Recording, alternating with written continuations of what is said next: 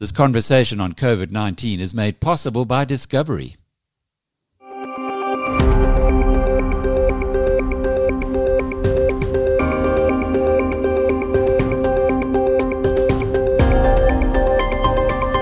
Welcome to Inside COVID-19. I'm Jackie Cameron for Biz News.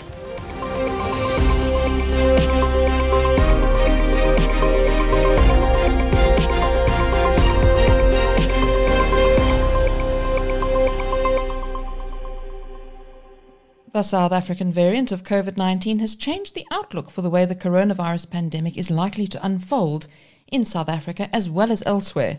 Scientists in South Africa say there is a reasonable concern that the new variant of COVID-19 sweeping across the country might prove to be more resistant to current vaccines being rolled out in the UK and elsewhere. And they warn that it makes the need for a global rollout of vaccines even more critical. In this episode of Inside COVID-19, we have a special interview with one of South Africa's leading scientists in the fight against SARS-CoV-2, Professor Shabir Madhi, a globally renowned professor of vaccinology at the University of the Witwatersrand, has been leading trials for the vaccine in South Africa. He shares the details of the work going on behind the scenes to understand the mutations and what this means for vaccine development, the impact of the disease on people, and how governments can respond to the changing threat from the disease. Also in this episode, we hear from our partners at Bloomberg on what we know about the source of the pandemic and why bats are an important host of some of humanity's most feared viruses. First, a snapshot of the COVID-19 news making world headlines.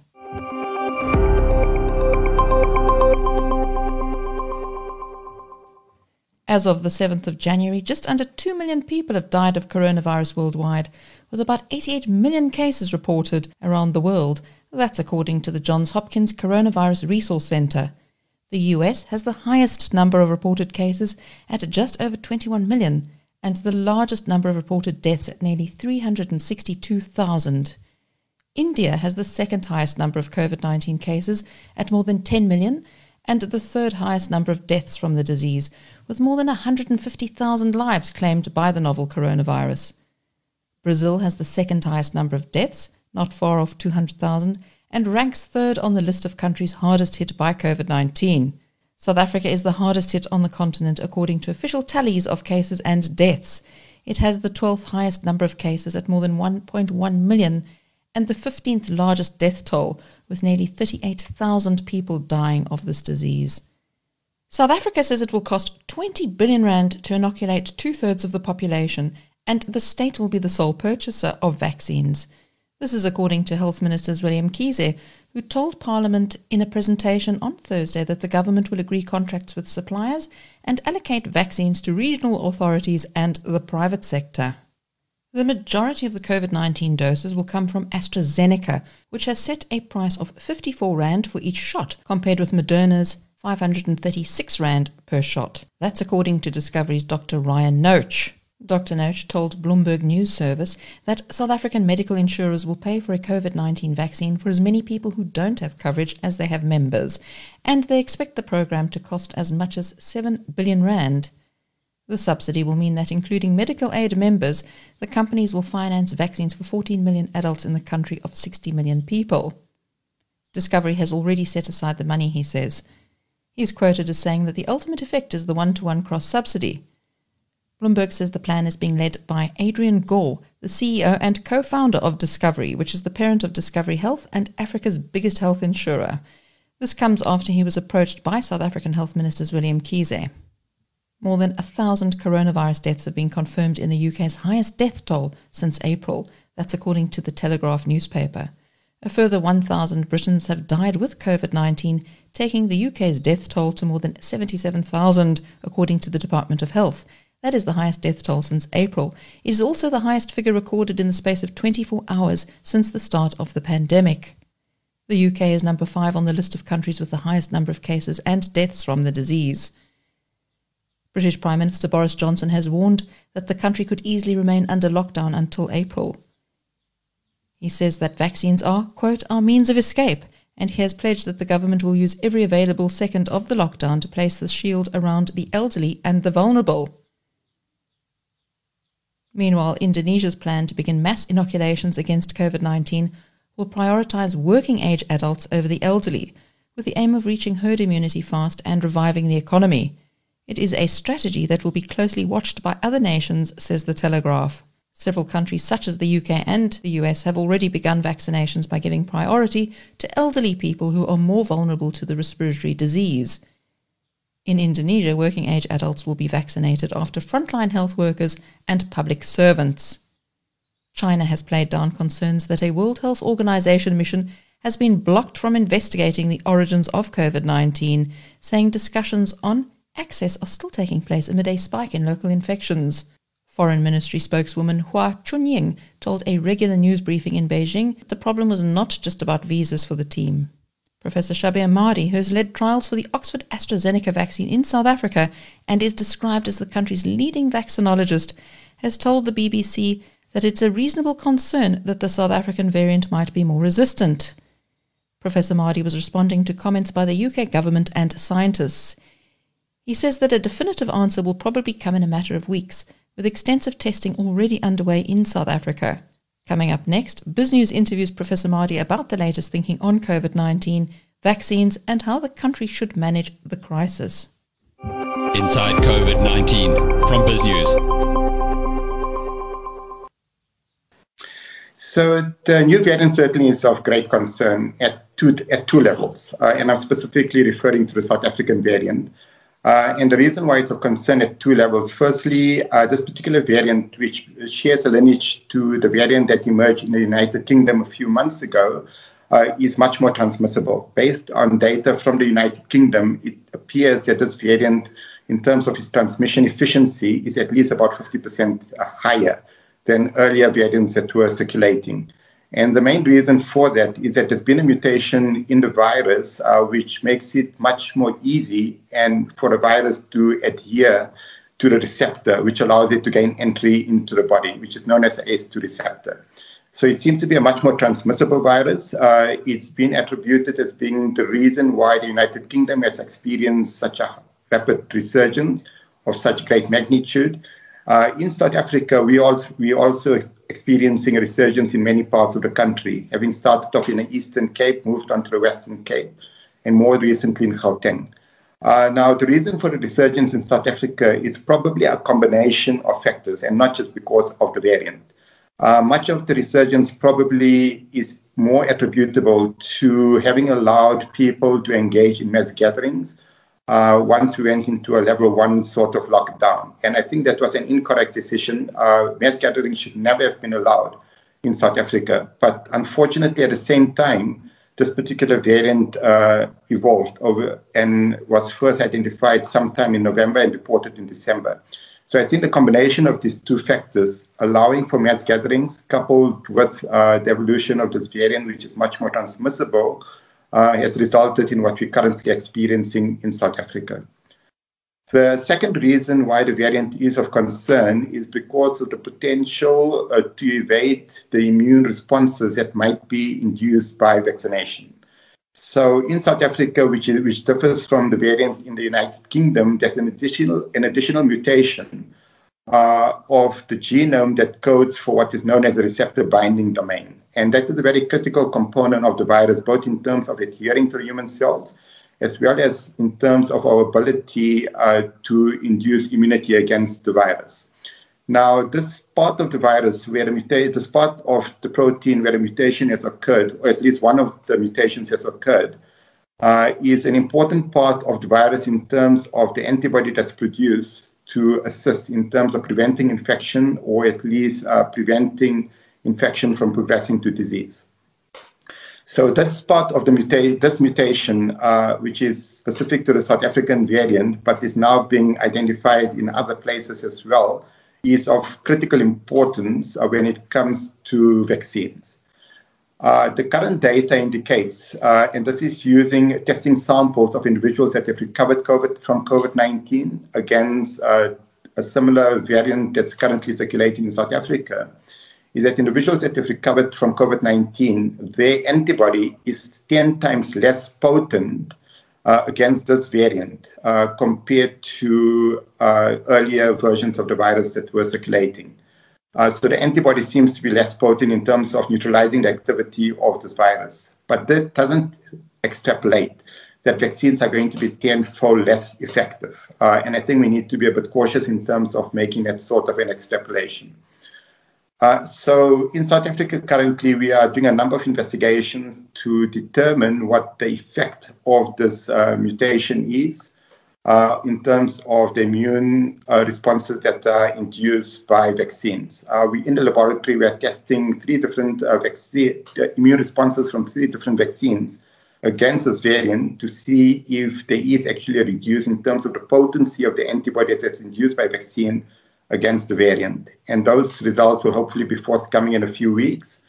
In addition to which, we also are nearing completion of obtaining adequate number of cases in three different vaccine trials that are currently underway in South Africa, which will in fact give us a clinical readout as to whether vaccines do or do not protect against this variant.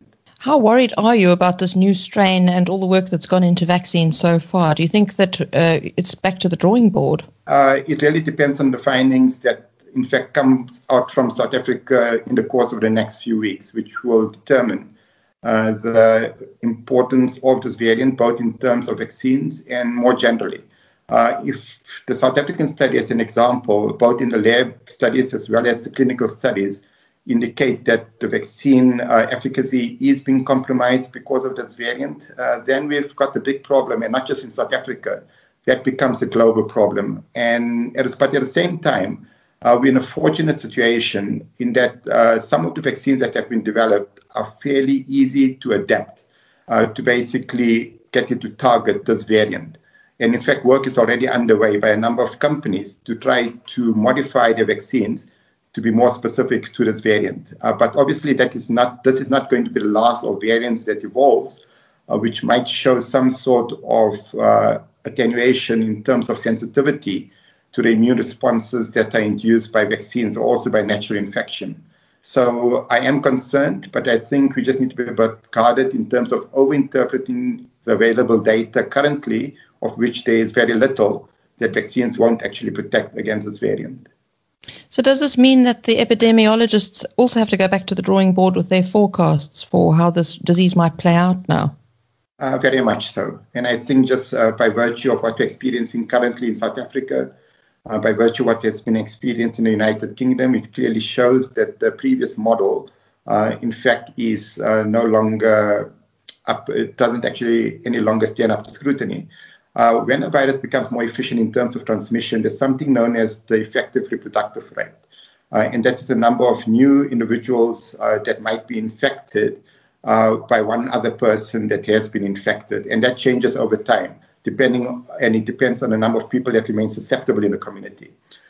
So what is also otherwise referred to as the R0 as an example, the reproductive rate. Initially, that was estimated to be around about between 2 and 3. That is, every new individual will probably pass on the virus on average to 2 to 3 other people.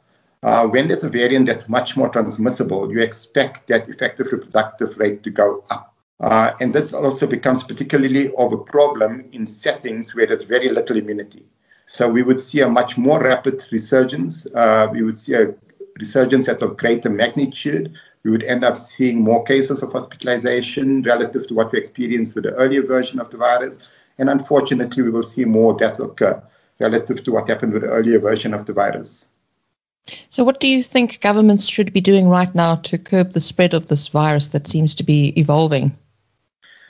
Look, there isn't any one solution that applies for every country. It really needs to be tailored by country. As an example, in the United Kingdom, where they're now going into high levels of restriction, that is a strategy that can work in the United Kingdom. They've got the socioeconomic infrastructure and resources to support such a strategy, in addition to which they've got vaccines that are on the horizon, and they've got an ambitious program to get a large percentage of the population vaccinated as quick as possible. So under those sort of scenarios, it would probably make perfect sense to go into what is South Africa is known as the equivalent of a level 5 lockdown until you can get a reasonable amount of immunity in the population through vaccination.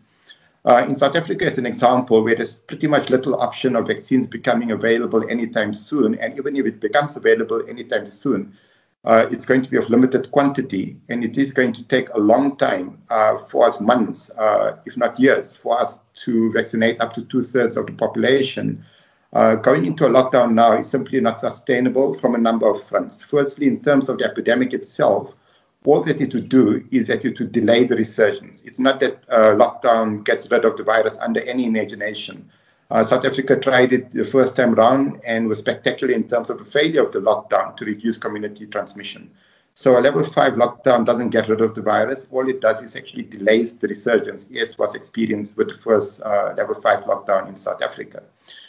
So that is not an option. The main thing that we need to do is try to limit the rate of spread of the virus. And the most effective tools that we have to limit the force of the rate of circulation of the virus or transmission of the virus, foremost, is not to allow for mass gatherings to take place, especially in indoor, poorly ventilated areas.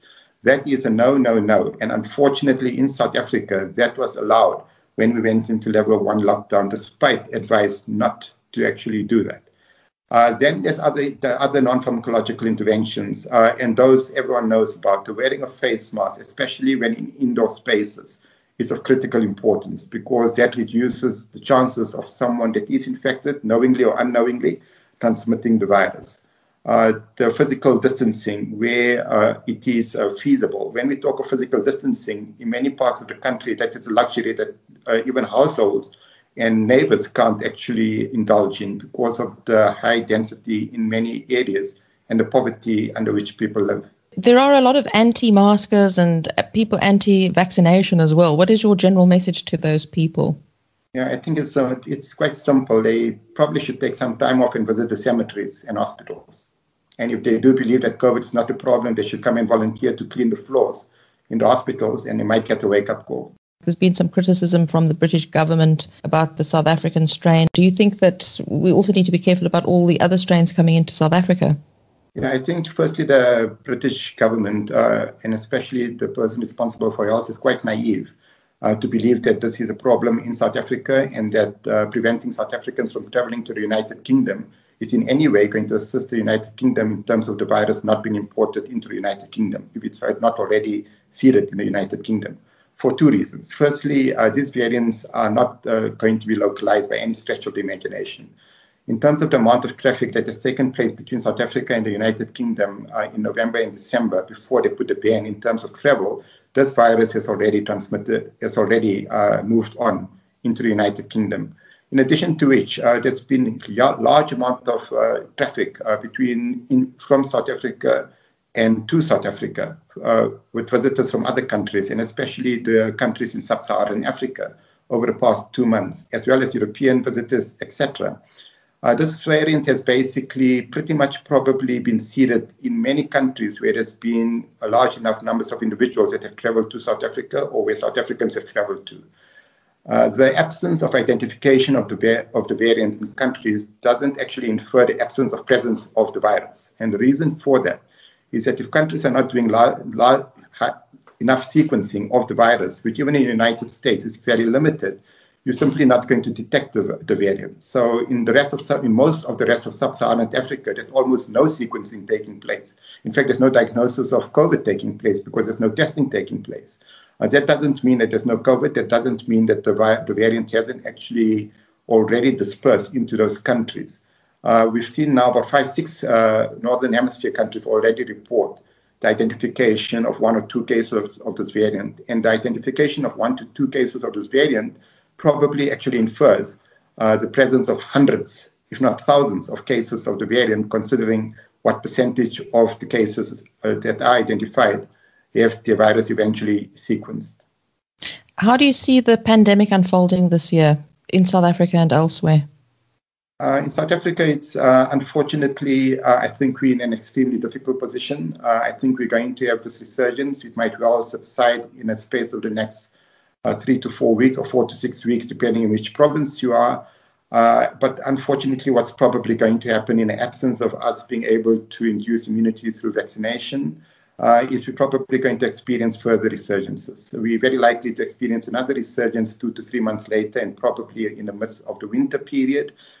because people are more likely to gather indoors. And what we've got this year, unlike last year, is that in this winter period, we've got widespread presence of the virus. In the previous winter period, there was presence of the virus, but not as established as what exists currently. So we're probably going to experience another resurgence come June, July, and we probably will have a fourth resurgence. I think the only hope for South Africa right now is what I believe might be possible. And that is purely by accident and not by design, and it should never be by design. But the reality in South Africa is that a large percentage of individuals, based on the limited seroepidemiological studies that were done the first time round, were actually infected in the first wave. The second wave is going to result even greater percentage of the population having been infected by the virus. So we're sitting in a situation where there is going to be some level of evolution of immunity against the virus because of natural exposure to the virus, purely by accident and not by design. And I think probably after the second, and definitely most likely after the third wave, if the magnitude of these waves are similar, if not greater than the first time around, we probably will end up with a situation where a reasonable number of people in South Africa will develop some level of immunity against the virus. The big question is whether that immunity actually protects against future infections. And I'm optimistic it does protect, if not against infection, at least in terms of infection progressing to disease. So bringing all of these things together, it might well be that this is, in fact, the storm that will take us to some level of community immunity that assists for future resurgences to be of a lower magnitude, less severe, which basically translates into less pressure in terms of healthcare facility utilization and demand, as well as hopefully less deaths taking place. But we're very likely to experience a third and a second and another resurgence probably after that within the course of 2021. Did this mutation take scientists by surprise? And do you think that it's possible we could get yet another, even nastier virus? Yeah, so just again to emphasize that this virus is not more virulent in that what is known as the infection mortality rate of everyone that gets infected, the infection mortality rate probably is the same as earlier versions of the virus. So it's not more virulent. The people that get infected with this virus don't necessarily will have a poorer outcome compared to the earlier versions of the variants that were circulating. But what it is more transmissible, which means that more people are going to get infected over a short period of time, which means that more hospitalizations are going to take place and more people are going to die. But that's because of larger number of people getting infected rather than because the virus itself has become much more aggressive. Are further variants going to evolve? Without question, further variants are going to evolve. The big problem is at what part of the virus. So as an example, the variant in the United Kingdom, it's got 21 different mutations, but there's only a single mutation that is of relevance right now or understood to be of relevance right now. And that is a mutation that assists the virus to become more transmissible. In South Africa, the variant that's been identified has got a number of mutations over and above the ones that are of clinical significance. So these mutations take place randomly in the virus as it sort of replicates, but also because of the intent of the virus to become much more efficient in terms of its survival as well as its ability to transmit. And that's the reason why viruses undergo mutation or other microorganisms undergo mutation. It's all about the need for them to survive and adapt to the host at multiple levels. So yes, we are going to get more variants. I think that's a given. Fortunately, up to now, the rate of mutation with SARS-CoV-2 is slower than the rate of mutation, as an example, with seasonal influenza virus.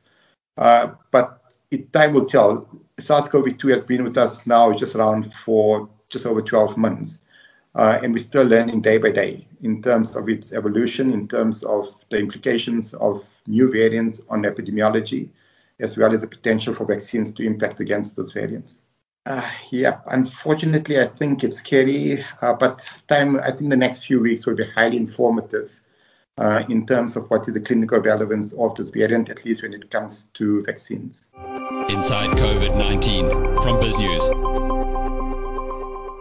Next, Bloomberg senior editor Jason Gale catches up with Australian veterinarian Dr. Hume Field, a pioneer on research on why bats are a host to some of the most feared human viruses and have a link to COVID-19.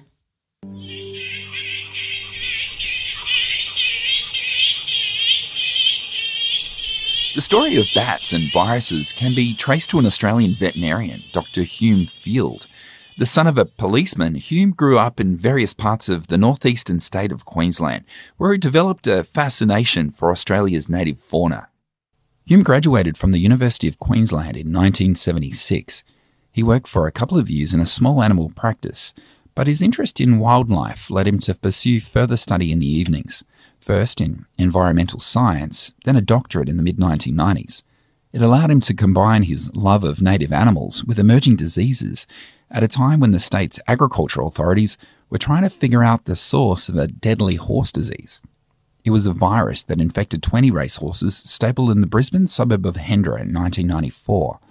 It's thought to have started when a mare called Drama Series was brought to the stables after she'd been grazing in a field at Cannon Hill on the other side of the Brisbane River. Drama Series died 2 days later, and subsequently all of the other horses fell ill. 13 of them died. What was especially alarming about this disease was that it crossed the species barrier. A trainer and another person tending to the horses became ill with a flu-like illness within days of Drama Series' death. The stable hand recovered, but the trainer died of respiratory and kidney failure. The virus was eventually isolated and named Hendra virus after the suburb where it was found. Hume was asked to help determine how Drama Series might have caught the virus. He went searching the paddock where she'd been grazing and presumably had become infected. He caught rodents, possums, feral cats and reptiles and tested them for Hendra virus. When the results came back negative, he went searching for clues via the people rescuing vulnerable wildlife. Here in Australia, they're sometimes referred to as wildlife carers. So we subsequently broadened our search and started using wildlife carers as a conduit, if you like, to be able to collect samples from sick and injured animals that were in their care. And it was in that process, so again, quite serendipitous that we actually sampled. We were sampling kangaroos, we were sampling possums, we were sampling the usual things, ducks, a whole range of things that would come into wildlife carers.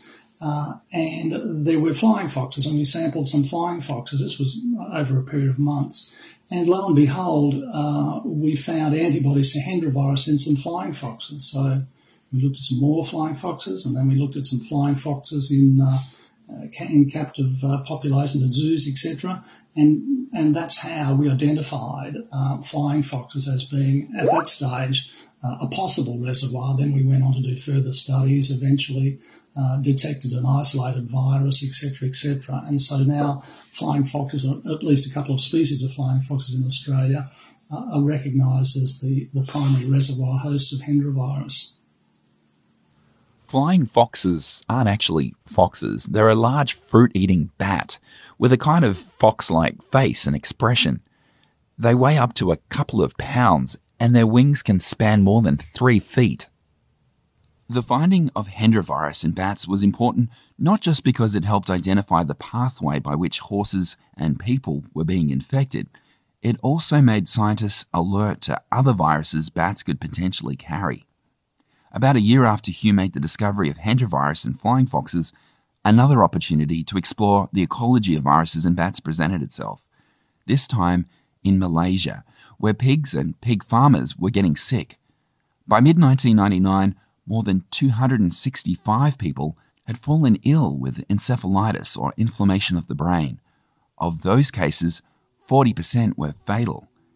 There were also 11 cases of either encephalitis or respiratory illness, including one death in neighbouring Singapore. Scientists found the viral source. It was named Nipah virus, which it turned out was from the same family as Hendra virus. Hume was asked to help investigate the source. They wanted someone who might be able to guide and work with them to find out the natural reservoir of Nipah. So knowing what we knew about Hendra and bats, then we immediately focused, not exclusively, but we certainly focused on flying foxes in Malaysia. And it wasn't too long before we found the evidence of Nipah virus in species of flying fox there. Just as Hendra virus did, the discovery of Nipah underscored the risks that emerge at the interface of wildlife, farm animals and humans. Professor Trevor Drew is the director of the Australian Animal Health Laboratory at Geelong, just outside of Melbourne. It's carried out key research on both Hendra and Nipah viruses. According to Trevor, the emergence of Hendra and then Nipah identified the ways in which bat-borne viruses can spill over and infect other species. And Nipah virus was a disease also of fruit bats in Malaysia initially, and that virus got into pigs because they were starting to put pig farms into more forested areas, and the feces from the bats got into the pigsties and was thought to have infected the pigs that way. And it killed hundreds of pigs, if not thousands of pigs. Nipah isn't just confined to Malaysia. Over the past decade, it's caused outbreaks in India and Bangladesh that have killed dozens of people. We also now also know from incidents in Bangladesh of outbreaks of Nipah virus that you don't need the pig, that the bat can actually also infect humans directly via drinking out of vessels of palm sap that are put onto the tree to harvest the palm sap. And people drink this palm sap, but so does the bat, and they will come down, and the saliva from the bat can contaminate the palm sap and infect the human directly. So we know that is one incident, but certainly in Malaysia now they're very, very careful not to have pig farms near bat roosts. An even more dramatic outbreak occurred just a few years later. Severe acute respiratory syndrome, or SARS, emerged in southern China in 2002. It's a deadlier cousin of COVID-19 that quickly spread across the world. Hume Field was asked to help investigate its source.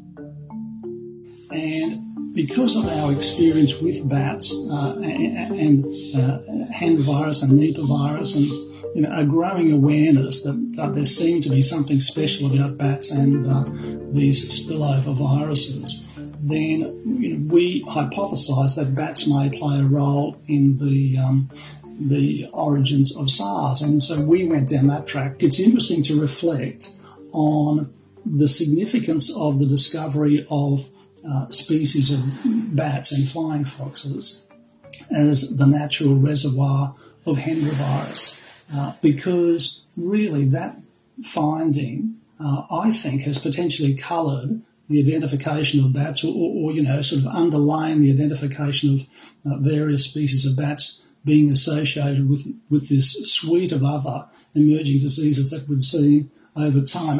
The group that Hume just referred to also includes Ebola viruses and Lyssavirus, which causes rabies, as well as a number of coronaviruses, including SARS, and most likely the one responsible for the COVID-19 pandemic. So what is it about bats that makes them such great virus vectors? Bats are quite unique if you think about it in terms of them being a mammal that can fly. So bats are mammals. They produce milk, they suckle their young, but they've got this amazing evolutionary adaptation or ability to be able to fly, so they're highly mobile. They also typically live in large populations, colonies, roosts, whether it's the big fruit bats or flying foxes, whether it's small microbats in caves. And typically these groups have mixed species as well. They're relatively long-lived animals as a taxa. Flying foxes certainly recorded, I think, in captivity to live well into 20s. Certainly wouldn't live that long in nature, but certainly they live for years. So all of these factors are very attractive for mammalian virus survival and dissemination, if you like. According to Hume, bats have evolved and adapted to coexist with the viruses that infect them. And so the thinking was that, these are just viruses of bats, and the bats are used to them because they've evolved with them, and that's why the bats don't get sick with these viruses. But if they spill into other immunologically naive species, then they have typically a dramatic and often fatal infection. But more recently, people have dug a bit further to try to understand if there is indeed something else going on with bats, and it seems that there isn't. Hume now works as a science and policy advisor with the EcoHealth Alliance. It's a New York-based NGO that works to protect wildlife and public health from the emergence of disease. Spillover events are becoming more risky. Bats, as we heard, are coming into closer contact with farm animals. But they're also coming into closer contact with humans. A key reason for that is that bats are losing their habitat. Critically, they're losing their natural food source.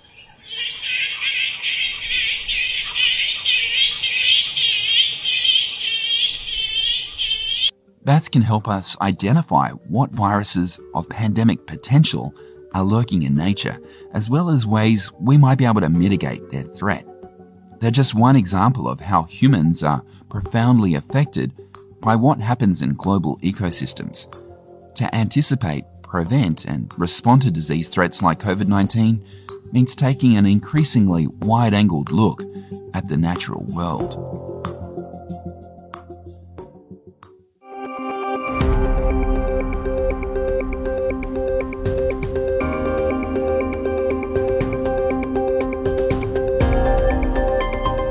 And that brings to a close your Inside COVID-19 podcast. Until next time, I'm Jackie Cameron for Biz News.